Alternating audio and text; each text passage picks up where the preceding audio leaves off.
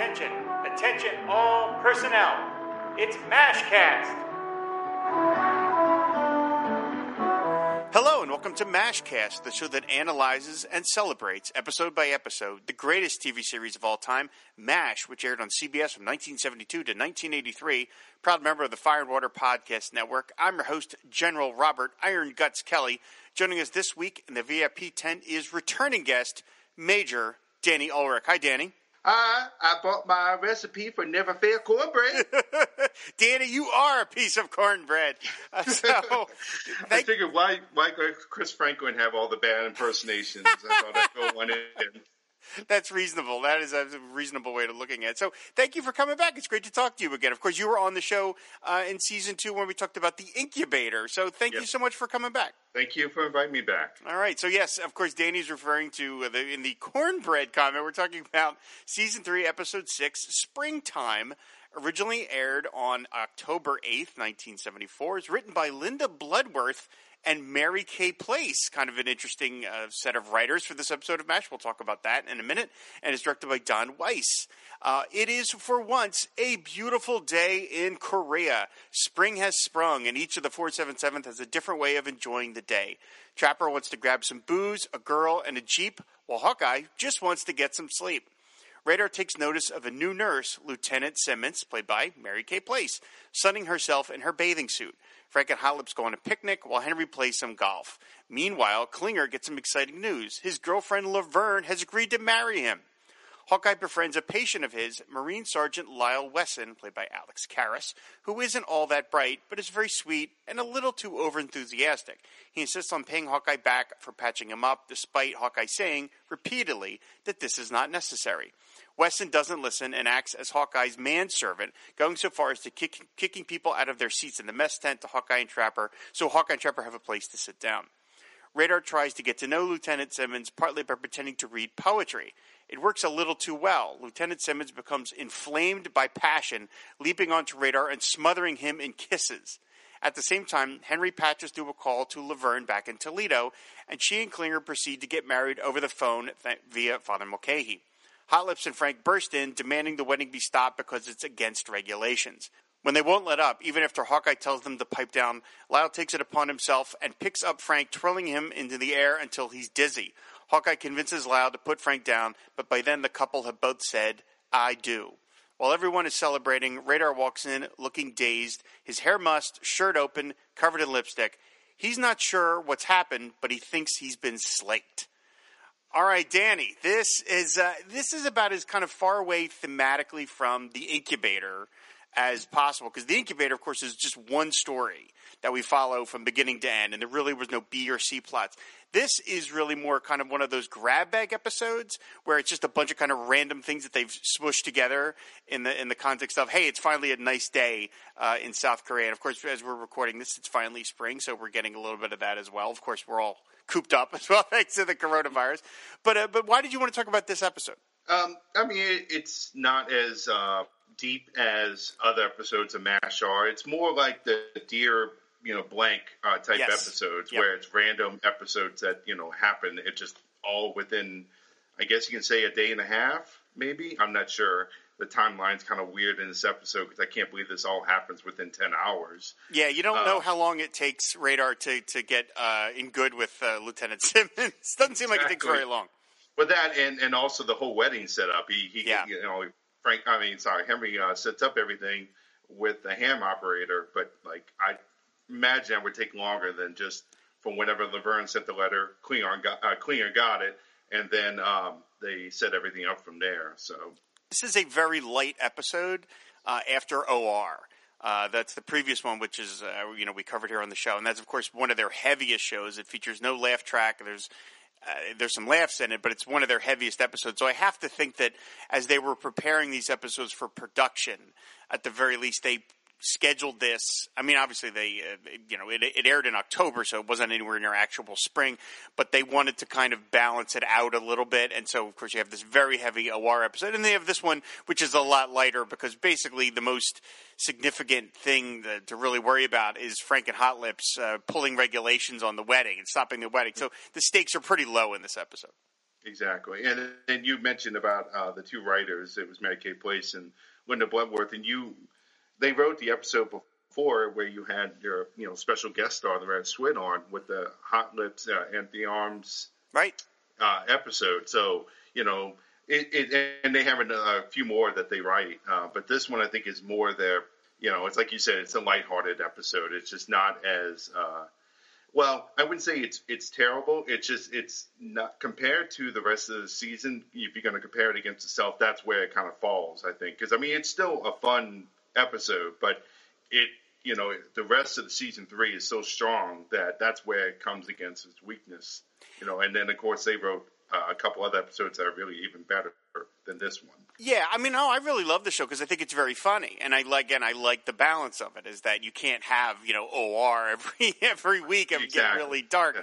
But I mean, I like that this is you know everybody's just kind of going through their paces. I said you mentioned this was episode was co-written by Mary Kay Place herself. Mary Kay Place uh, has has had a long career as an actress and a writer. She was in Mary Hartman, Mary Hartman, The Big Chill, being John Malkovich. She was Emmy nominated for writing this episode, uh, and in a weird little detail, she is the voice of the Cornbread Lady. She's she's the lady that tell that uh, is that that Henry patches through accidentally, and she talks about, "Do you want my recipe for cornbread?" And which leads you know Henry to say, "Lady, you are a piece of cornbread." So I guess they figured, you know what, she's here, she can do voices, so why not? We'll we'll let her do it. And it's you know it's fun for her to write a. I'm sure it was fun for her to write a part for herself to write this episode. And it's sort of funny you mentioned that. Yeah, they wrote the previous season's uh, episode, the Hot Lips and Empty Arms, and yet this one doesn't really feature Margaret at all, really, other than in a very minor role where she gets involved in. You know, they have the picnic, and then they get involved in the uh, the stuff at the, at the end in the wedding. But I mean, it's it's really not a female centric episode except for Lieutenant Simmons herself. So I mean, it was kind of again, it was fun that they could write different things. And and she has that line about like she doesn't eat chocolate. She loves chocolate, but it makes her break out. And Radar, of course, you know, he's like, oh, me too. He's like, well, until I became a man, which I love that. He's very sensitive yeah. about that. Yeah, we, I mean, we're jumping around in the episode, but it seems like she's like second in charge to nurses because she has her own tent. Like it looks like her tent is all by herself. and then, uh, and like when they have the Kelly brings her over to look at the volleyball uh, list, uh, all the players, you know, she's making notes and everything, mm-hmm, and mm-hmm. Radar's talking to her. It's like she's like, I'm the person in charge, and then I'll report to Major Houlihan what's going on. You know, it's it's kind of odd because you never see that again in no. any other episode. It's like it's it's Major Houlihan, and then the rest all about the same, you know. Yeah, a lot of characters, and especially in the early seasons of Mash, uh, they have their own tent when they need to have their own tent. You know, like they just when we need to have a scene. That, I mean, maybe you figure that the Lieutenant Simmons told the other nurses to clear out or something. But you also get the sense, but you don't get the sense that that's a date exactly. You know, it seemed like Radar just sort of showed up, so you know, but I don't know really how how it works. Right. But yeah, um, Linda Bloodworth Thomas, who Linda Bloodworth here, she Linda, later became Linda Bloodworth Thomason, of course. Uh, she ended up uh, writing five episodes of MASH, and then she would go on to a very, very successful career as a showrunner, show creator. She was the major creative force behind Designing Women, which of course ran for many, many seasons. She also did shows like Hearts Afire and Evening Shade. She's had a very, very long career, and this is this is early for her. But I mean, you could see, you know, she had the stuff. You know, this is a funny episode. I, I said I, am sure that Gary Burghoff appreciated having so much to do, and of course, uh, this this um, episode we talked about the the thing with Klinger getting married. This becomes an ongoing storyline for the character because yes. he gets married and Laverne becomes a character in his backstory on and on and on. Later on, of course, they would get them divorced and stuff. But I always wonder about uh, episodes like this because clearly Bloodworth and Mary Kay Place were not on staff. They were, you know, basically freelance writers.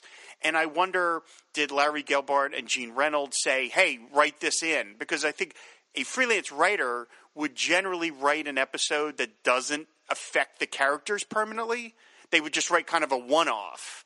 You know what I mean? They wouldn't. They wouldn't stick in some detail that the other writers would then have to follow in subsequent episodes. But yet, of course, they you know, by getting Klinger married, you're you're altering the character in a pretty significant way. So I wonder if that was something they were told to put in, uh, and so they have something for Klinger to do. And this is probably really the first. I mean, obviously Jamie Farr had the ongoing thing of wanting to escape. But this is really Klinger's first kind of storyline, and it does feature in the scene where he reads the letter. He's he's in his dress and he gets the letter. It features a relatively famous uh, sort of continuity mistake in that he when he gets the letter and he goes and he starts running through the fields. Um, you see him jump up, and at one point you see that he is wearing sneakers. Yes. uh, and I, you know, I had read about. They said apparently he tried to do the shot the first couple of times in in in the uh, outfit appropriate high heels, and apparently kept breaking them. Uh, when he was jumping, and then finally Don Weiss said, "We're not wasting money on the high heels; just wear sneakers." And you see it very briefly. And I love the way Don Weiss composes the shot because after he runs out of he doesn't run out of frame. He actually runs away, and then we focus on Radar reading the, the poetry, and that's when he reads the thing about slaking, and he, he's like, "Ooh, wow!" And I love that you just keep seeing Klinger in the background as he just gets further and further away, and he's still jumping up and down. He's still like, "Woohoo!" Like he keeps going with it, like probably all the way back to camp. I love that little detail. yes, exactly. I love that shot too. Yeah, it's just It's great. and then, of course, actually, first he doesn't run back to camp. He runs to find Colonel Blake, who is practicing his his uh, his golf swing, and then he talks about. You know, I just want to go back to Toledo for a quick wedding, and you know, Henry's like, "Oh yeah, come on, come on." You know, I love all that. It's such a great. It's I just I it's just such a funny, goofy thing, and he, I mean, it looks like the Sound of Music with the hills in the background and everything else. It's just ridiculous. The songs of Korea, I guess you would Yeah, say. exactly, exactly. I love all that stuff. Um, like I said, I also mentioned uh, Alex Karras, of course. Uh, he was in Blazing Saddles. That was his big credit. Uh, he also appeared. He also appeared in the film Paper Lion with Alan Alda. Uh, he went on to be a regular on the show Webster. He was in the movie Victor Victoria. He was a real life uh, football player. He played, ironically enough, football for the University of Iowa Hawkeyes. That was the name of their team. So it all it all comes back to Mash in a lot of ways. Uh, he passed away in 2012, and he's very funny in this. I really I really like him. He's got that you know he he he's so appreciative of Hawkeye. And he just can't pick up on the fact that Hawkeye just doesn't want this kind of attention. It's a really great, you know, like Frankenstein's monster kind of relationship. Well, they had the line where um, uh, the trapper and Hawkeye are walking, and uh, they're just looking straight ahead, and then he goes, um, "The Marines behind me." And Trapper's like, "Yeah." He goes, "Yeah, I felt the eclipse." it's good.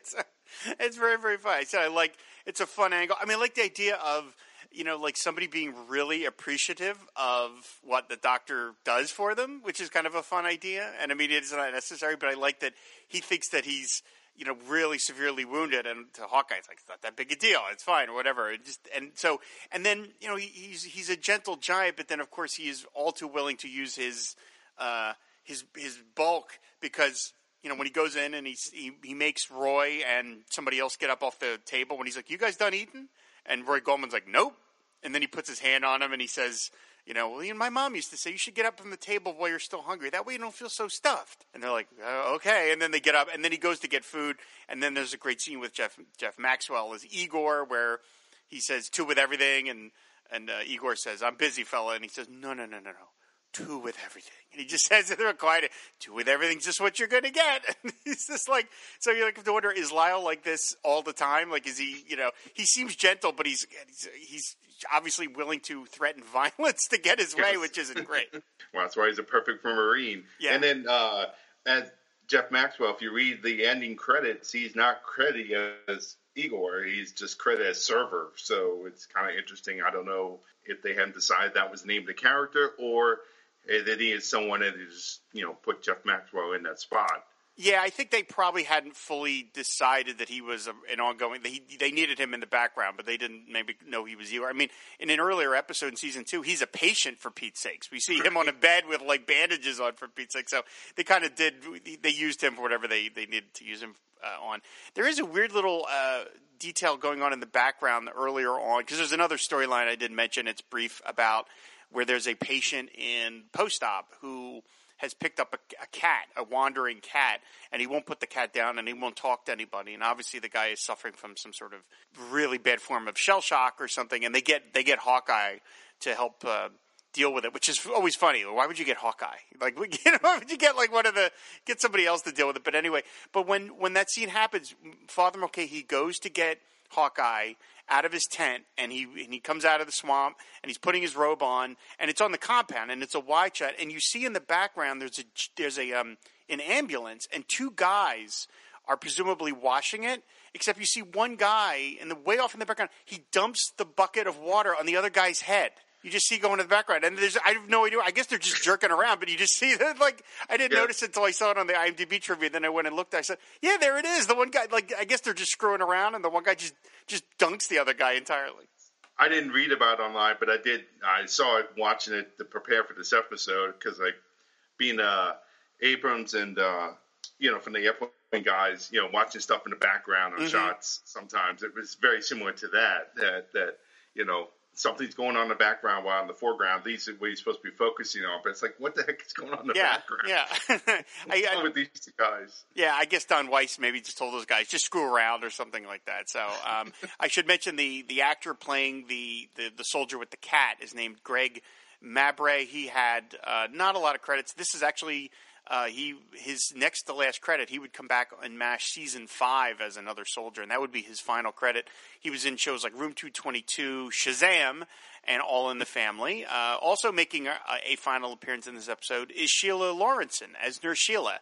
She would she had an ongoing uh, character as Nurse Sheila. She would appear in random episodes, and this is her final appearance on the show. They never really gave her a whole lot to do, but this is this is it for her. Um, there's a couple other weird little things from Hawkeye. One is that when they go into the tent, they go into the swamp, and they see that it's full. He refers to that the that the mess tent got a five star review in the Michelin Guide.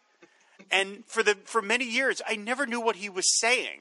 I was like, "What's Michelin?" And I realized they're talking about Michelin, the Michelin food guy. But I never, I've never heard anybody say Mi- Michelin. Like, I guess is he trying to make it sound fancier? Like it's like it's French or something? I was always for for many years, I never knew what Hawkeye referred to. I was just like, "What a weird way of pronouncing that word." Yes, uh, it just whatever. It's supposed to be like, uh, hey, this is a fancy, you know, five star restaurant. So yeah, I don't know why he uses that type of pronunciation. Well, this whole episode, there are some lines that are ADR'd in, and it's very telling when you watch it without the laugh track, because then you can really hear the audio quality difference Mhm, versus like watching with the laugh track, because then the, the laugh track kind of drowns out that sound a bit.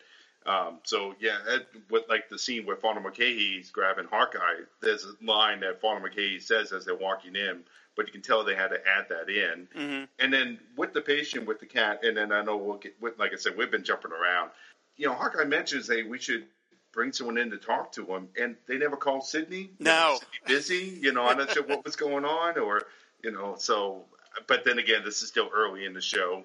You know, they didn't really establish that. Hey, we have a character that can come in and help soldiers like these. You know, and we can bring him in if he's available. You know. Yeah, they never really deal with after they get the cat away from the guy, and then he, he tries to strangle Hawkeye, and then it's it's Lyle who comes in and gets it gets him free. They really don't deal with him. They say he says Mister Quack some sedation here, and that's pretty much that's it. You don't see the guy again. They just sort of it's not much. It's just a little side bit. It's not even like a it called like a like a D story. You know, it's such a minor little thing. Um, it is. And during that scene where you mentioned where, where Father Mulcahy gets Hawkeye up out of bed, he Hawkeye refers to his dream as being a rerun and that is a little out of that's a little bit of anachronistic because at that time television was only done live so there was no thing as a rerun i guess maybe if you want to be generous you could say that maybe shows were rerun on radio and maybe Hawkeye was referred to that, but the, but the term rerun was just not in the common parlance in 1951 or 52. So that's a little bit that's a little bit uh, uh, out of time. But that's you know again, I never noticed it until I again I read it on IMDb. The scene where uh, I like it where the scene where Radar is contriving a way to talk to Lieutenant Simmons, and he's coming up with this thing where he's measuring the camp, and he's literally walking across the camp with a tape measure. And I never went that far to talk to a girl, but I did do some really contrived things to try to talk to a girl I was interested in. So I can appreciate Radar's you know desperate attempt to just find a way to speak to Lieutenant Simmons. Yeah, it doesn't seem like it's the the camp's very big if he mentions No. the, the square footage. I'm like, um, that's not even the size of a house. I Yeah, think, he says the, he says we're two thousand nine hundred eighty six feet. Like that is not very. That is very small. That is a very small camp. So I mean, obviously, uh, I think Radar is not paying too much attention to you know his actual square footage because that that's a very very tiny camp. Yes. And then, and then, of course, he asked for a movie because based on their uh, Trapper and Hawkeye's recommendation to, you know, ask a girl out to a movie, and then, um, of course, they said they get two cents of royalty every time someone asks a girl out to a movie. Mhm. so, uh, but then he mentions let's go see the firstborn of Godzilla, which, of course.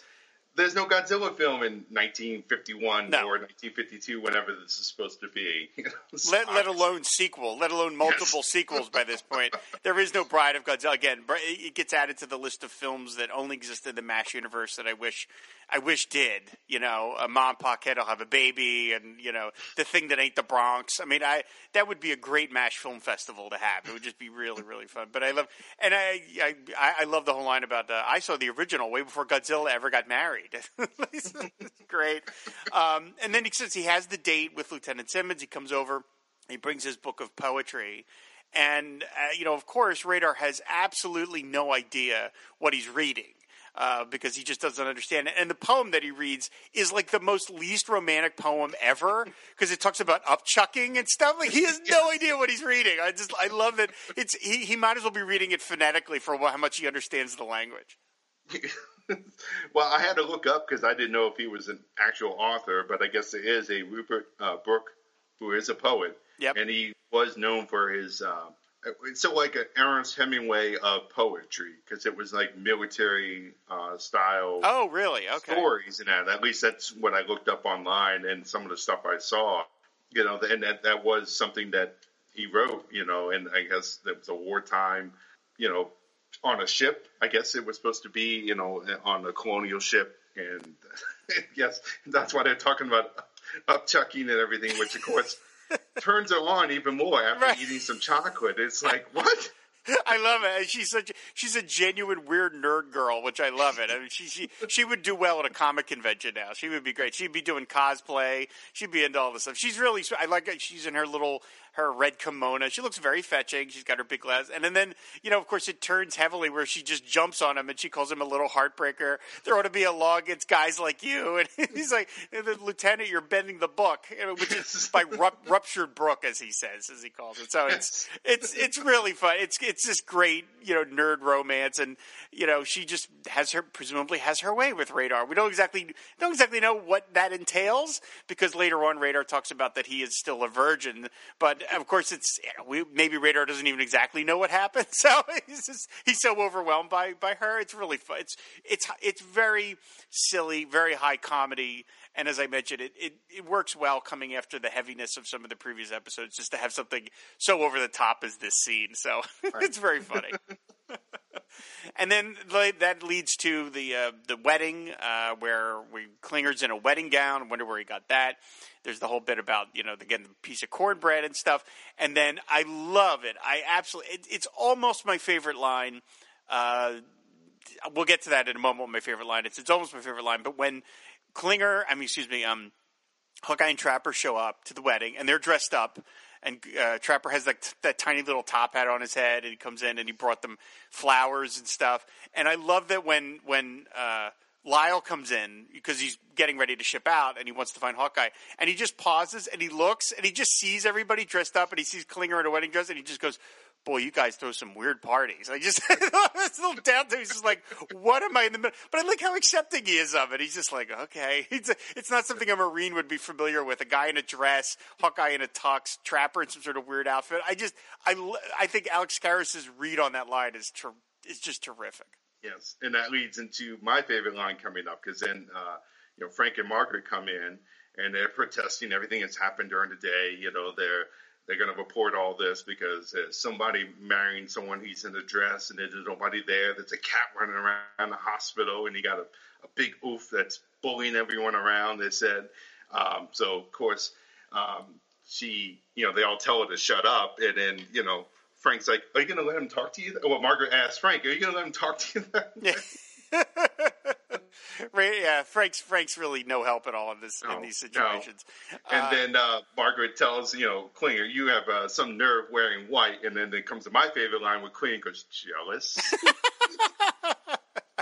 and, like, and then Margaret looks so offended. She just has a Yes. she like she purses her lips a little, and then right, it's great. It's a great it's a great moment. I, it, the whole thing is funny. And then Kling and then Hawkeye says, "Well, this is prom night. Kids have been saving up all year for this." It's just that's fantastic. And then except Lyle uh, says he wants to be a pen pal with Hawkeye, and Hawkeye does give him his information. He sees that he writes it down, even though he says I write everything in prescription. So you know, I highly doubt that they kept up uh, being uh, pen pals, but he does, you know, he does give does give Lyle his home information, presumably, uh, and that leads to the whole scene of, uh, you know, Frank saying he's going to report all this, and uh, Lyle picks up. Uh, picks up Frank and leading to Margaret's great lines, put him down. You can't twirl an officer. And uh, during that moment where everyone is standing off watching this, we see the fourth wall of Henry's office.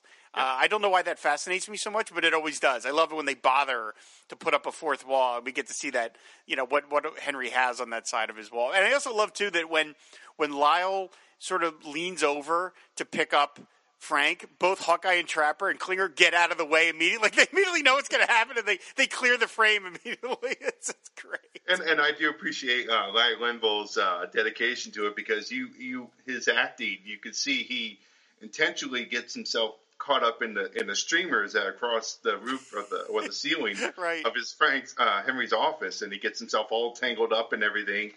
And then the whole part, once Lyle puts him down after Margaret yells at him, he just kind of slumps into the corner, like all disheveled, like his whole world has been turned upside down, and he's just got this dazed look on his face. You know, it's it's very good acting by him, and I, I do appreciate that the extra mile he took. It's very, very funny, yeah, and very silly. Uh, I, it leads to the. There's a line where I have to wonder: is it a reference to Blazing Saddles? Uh, although this this episode probably was filmed mid 1974, so maybe Blazing Saddles was just not. Blazing Saddles came out that same year, but it might not have been famous enough because, of course, as as Mongo, um, you know, he talks about Mongo bad, and then here he says Kyle bad, Kyle do bad things. And Hawkeye, Hawkeye's like, no, Haw- no, Kyle good, Hawkeye bad. And then he gives this look of Trapper of like, where that, what the hell is going on here? That he's talking to, and it, it, you can't help but think it's a reference to to Alex Karras as Mongo. But I just didn't. I, I mean, was Blazing Saddles in the pop culture enough that they would refer to it like that? I, that seems a little unlikely to me. I'm not sure either because I think Blazing Saddles came out first before Young Frankenstein. Yes, it did. Yeah. Yeah, so I want to say that was spring for spring time for uh, Blazing Saddles, and I think in, in late summer is when uh, Young Frankenstein came out. So I think that's right. It's hard for me to remember way back when I was very young. So No, I think that's right though. But yeah, I mean, so this, I mean, Blazing Saddles would have been out at this point, or had come and gone, and and it was a huge hit. But it just seems uh, that when they wrote it, it would seem hard Yes. to believe. But at the same time, you've got Alex Karras saying the same exact line at two different things, so you have to wonder if there's something in there, some connection there.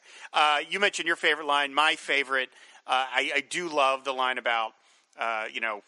When when Radar says, "Oh wow, take a girl to the movies, that's a great idea," and then Trapper says, "Thanks, we invented it," and then Hawkeye says, "Yeah, we get a two cent royalty every time a girl guy asks a girl out to a movie." I just think that's a great line. But my favorite, just one off joke, is when Frank and Hot Lips come into Henry's office, and Hawkeye, mostly just to entertain himself, just goes, "Scott, Zelda," which I think is funny. I just like Hawkeye's little pop culture references. I just they they just make me laugh. I just love the way he says that.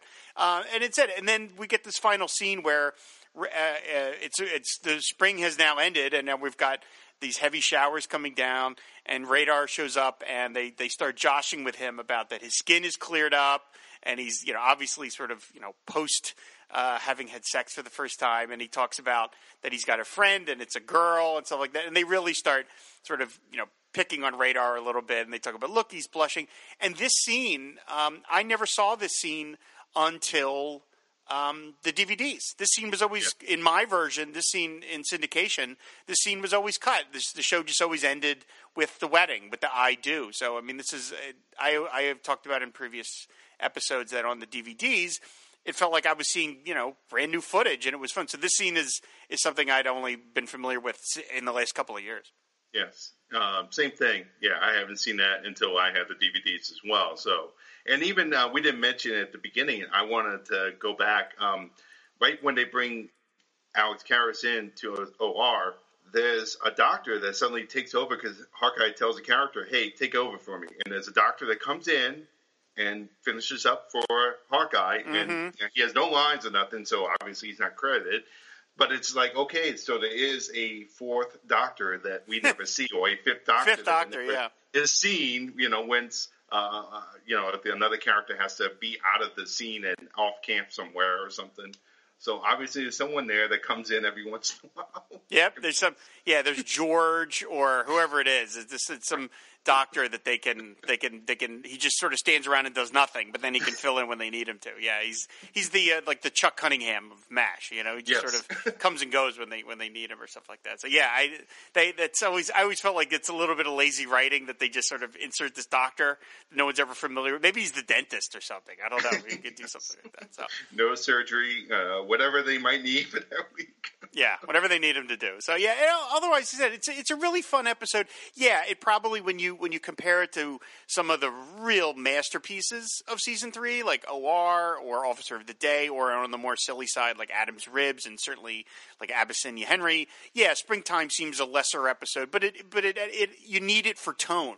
You you, you right. can't have you know super heavy issue episodes every week. So it's nice to have something light and frothy, give something something for Radar to do. It's and again, it's a nice guest spot turn for Mary Kay Place. She's very funny, and we we never see her again. Presumably, she's transferred out. So overall, it's a really really funny show. Right, and I mean, it's still an historical episode because it it gives Klinger a backstory right. more, so that carries through the whole series. Yeah, you know, that, they would they would so. work through that. Yeah, they would they would get multiple episodes out of that whole storyline and stuff like that. So yeah, it's right. it's a big episode for for Jamie Farr. He must have been thrilled when he got that script. and he got it's like, wow, I get a thing to do. This is great. You know, so yeah, overall, it's a it's a very very very funny show. So. Well, Danny, thank you so much for stopping by again. You know, I always enjoy talking to you, and, and thanks for doing the show again. Thank you. I appreciate you inviting me back. Uh, I'd love to talk anything in season four. I'm always ready for it. Absolutely. So, uh, tell people where they can find you over on uh, Twitter. I know you're on there. So, where, where, what's your handle over there? Yeah, I'm uh, DSU uh, NO one nine seven one. Um, I don't tweet a lot. I more just uh, respond to people if you have a question for me. I'm kind of in the same thing that most everyone who listens to this channel is into: movies, TV, comics. Uh, pro wrestling, if you really want to talk about pro wrestling, I still follow that. Um, but you know, I, I'm mostly nerdy stuff, just like everyone else on this channel. So I'm I'm always up for anything that you you know anyone wants to talk about, or just ask me a question, or I'll retweet something that you know I find funny or interesting.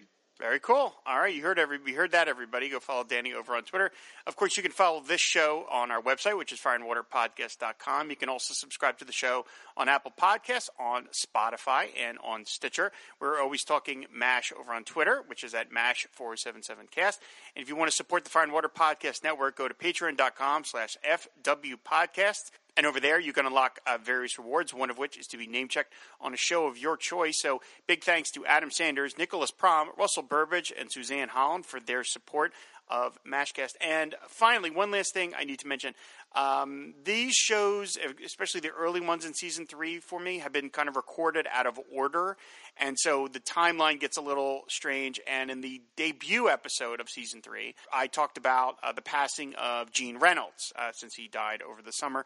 But I did not mention two other members of the MASH family that we lost at the time. And because when I recorded those shows, uh, they had not passed away, but they have now. And I want to make just take a moment to uh, say nice, some nice things about two members of the team that we've lost: Kelly Nakahara, who of course played Nurse Kelly, and Timothy Brown, who played uh, Spear Chucker on the show. They both have passed away in their intervening years, and that's it's a sad thing. We're losing members of the Mash family they were both Kelly Nakahara, of course, obviously was was very big on the show, probably the the closest to Sidney Freedman as like a you know sort of an additional cast member that never was quite official, but she was great on the show. We loved her as Nurse Kelly, and it's a it's a just a huge loss that she's no longer around. And he said the loss of Timothy Brown, who uh, was on the early was in the Mash movie playing a different character, and then also in season one, and was that Fifth Doctor that you talked about, Danny. It was that, that, that Doctor that they sort of never really bothered with after in later seasons. So uh, you know, it's, it's sad thing. So we so rest in peace, Timothy Brown and Kelly Nakahara. So that is going to do it for this episode of Mashcast. Thanks everybody for listening, and until next week, that is all.